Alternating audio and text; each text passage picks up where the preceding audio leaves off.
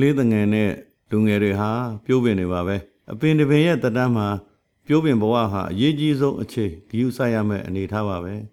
လူငယ်ဆိုတာအနာဂတ်ကောင်းဆောင်တွေလို့ကျွန်တော်တို့ဂါရာတွေလို့ရွတ်ခဲ့ကြပါတယ်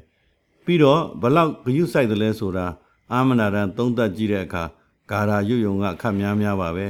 ကလေးနဲ့လူငယ်တွေကိုတန်ဖိုးထားဖို့တိုက်တွန်းနေတာပါဘာကြောင့်ပါလဲတန်ဖိုးထားခံရသူဟာတန်ဖိုးရှိအောင်နေပါလိမ့်မယ် ဒီတစ်ပတ်မှာတော့နယ်ထောင်တစ်ခုမှာမူရစ်ဆေးတွေမိတယ်ထောင်အာဏာပိုင်တွေပါပတ်သက်နေတယ်ဆိုတော့သတင်းနဲ့ဆက်ဆက်ပြီးတော့ကျွန်တော်သတိရတာတစ်ခုကိုလူငယ်တွေအတွက်ပြောပြချင်တာပါကျွန်တော်ထောင်ထဲမှာအများဆုံးတွေ့ခဲ့ရတဲ့လူငယ်တွေရဲ့အမှုကမူရစ်ဆေးဝါးအမှုတွေပါပဲအဲ့ဒီထဲကထူးခြားတဲ့လူငယ်တွေအကြောင်းကျွန်တော်ပြောပြမှာပါမိဘကဟိုးအရင်ကတည်းကပေါ့ပေါ့ဆဆထားတယ်နောက်လည်းအလိုလိုက်တယ်အဲ့ဒီမှာသူ့သားလေးမူရစ်ဆေးဆွဲသွားပြီးတော့ထောင်ကြတဲ့အခါမှာ မိဘတွေကဘာလုပ်တယ်လဲဆိုတော့သူ့သားလေးတက်တာအောင်အမနှိမ့်ဆက်အောင်စသဖြင့်ပေါ့လေဆိုင်ရာပိုင်ရာတွေကိုလိုက်ပါတယ်အဲ့ဒီကတည်းကလည်းသိတဲ့အတိုင်းပေါ့ဟိုဌာနတိုင်းမှာတက်ကအသွင်ပြောင်းနေရများနေတော့အဲ့မှာထောင်မိုင်ကဘယ်အပတ်စဉ်ကလဲသူ့ထက်စောတဲ့အပတ်စဉ်ကလူကိုရှာပြီးတော့အဲ့ဒီထောင်မိုင်ကိုဘယ်ညာမောင်းလာတာဆိုတော့အဲ့ဒီပုံကောကနေပြီးတော့တဆင့်လိုင်းဝင်တယ်လို့ခေါ်ပါတယ်အဲ့တော့သူအသက်တာဆုံးပုံစံနဲ့နေရအောင်ဆိုပြီးတော့ငွေနဲ့လိုက်တယ် အဲ့တော့သူ့သားကနောင်တမရပဲနဲ့ဘာဖြစ်လဲဆိုတော့ဝွန့်ကြွားနေတာပေါ့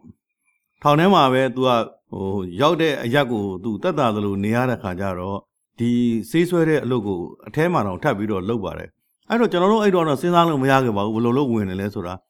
အဲ့တော့နောက်သူပြန်လွတ်သွားတဲ့ခါမှာလည်းထပ်လုပ်တယ်နောက်ဆုံးကျတော့သူအိမ်သာထဲမှာအဲ့ဒီစေတုအတန်လန်းနဲ့တည်နေတာကိုသိရပါတယ်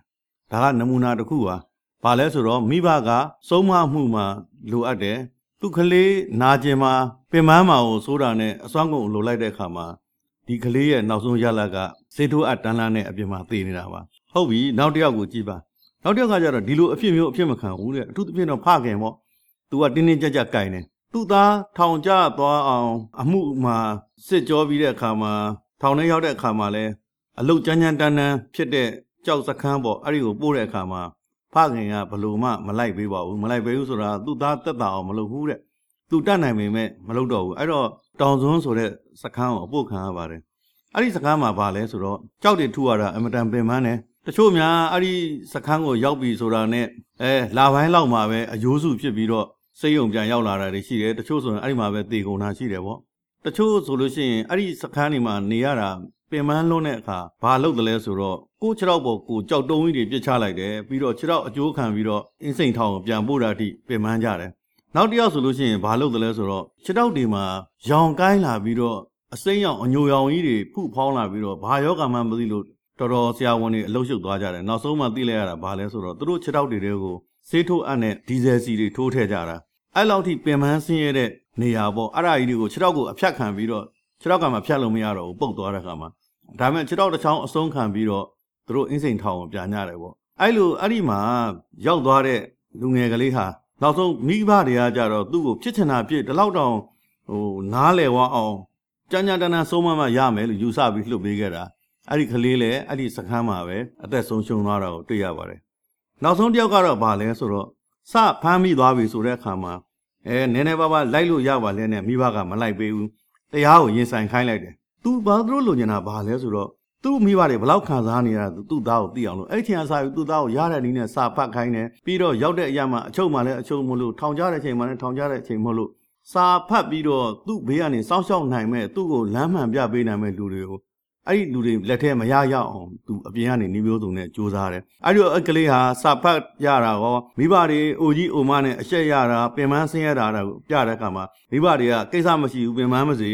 သားနောက်တစ်ခါမလုပ်ရင်တော်ပြီမိဘတွေရဲ့ကျင်နာမှုနဲ့မြစ်တာကိုပြကြပါတယ်အဲ့ဒီခါမှာအဲ့ကလေးကိုနောင်တကောင်းကောင်းရတော့မတိမတာဖန်တီးပေးတာပေါ့အဲ့ဒီမှာအဲ့ဒီကလေးကတော့ကျွန်တော်တို့အဖတ်ဆယ်လို့ရခဲ့တယ်အဲ့ဒီကလေးနောင်လဲမလုပ်ဘဲနဲ့အခုတော့သူနယ်ပယ်တစ်ခုမှာထင်ရှားတဲ့ခေါင်းဆောင်တစ်ယောက်တောင်ဖြစ်နေပါပြီအခုကျွန်တော်ပြောပြတဲ့အချက်တွေကမူရစ်စေဝါတစ်ခုတည်းမဟုတ်ပါဘူးဘဝမှာလူငယ်တွေကြုံလာတဲ့ပြဿနာမှန်သမျှကို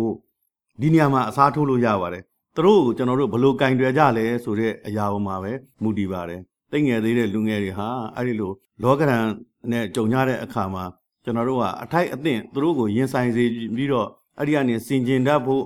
ပြီးတော့တရားကိုရှာတတ်ဖို့ပြီးတော့လောကအကြောင်းကိုနားလည်ဖို့ကျွန်တော်တို့မလျှော့လုံးမတင်းလုံးနဲ့ပုံစံနဲ့ကင်တယ်သွားတဲ့မိဘတွေကတော့သူတို့သားကိုမဆုံးရှုံးခဲ့ဘူးဆိုတာကိုပြန်ပြီးတော့တင်ပြပါတယ်ကျွန်တော်တို့လူငယ်တွေအစိုးနှစ်ပါးကနေရှောင်နိုင်ကြပါစေ ပြီးတော့ကြုံသမျှအခက်အခဲတွေကိုလည်းအဲ့ဒီလိုပဲဖြည့်ရှင်းကျော်လွှားနိုင်ပါစေ။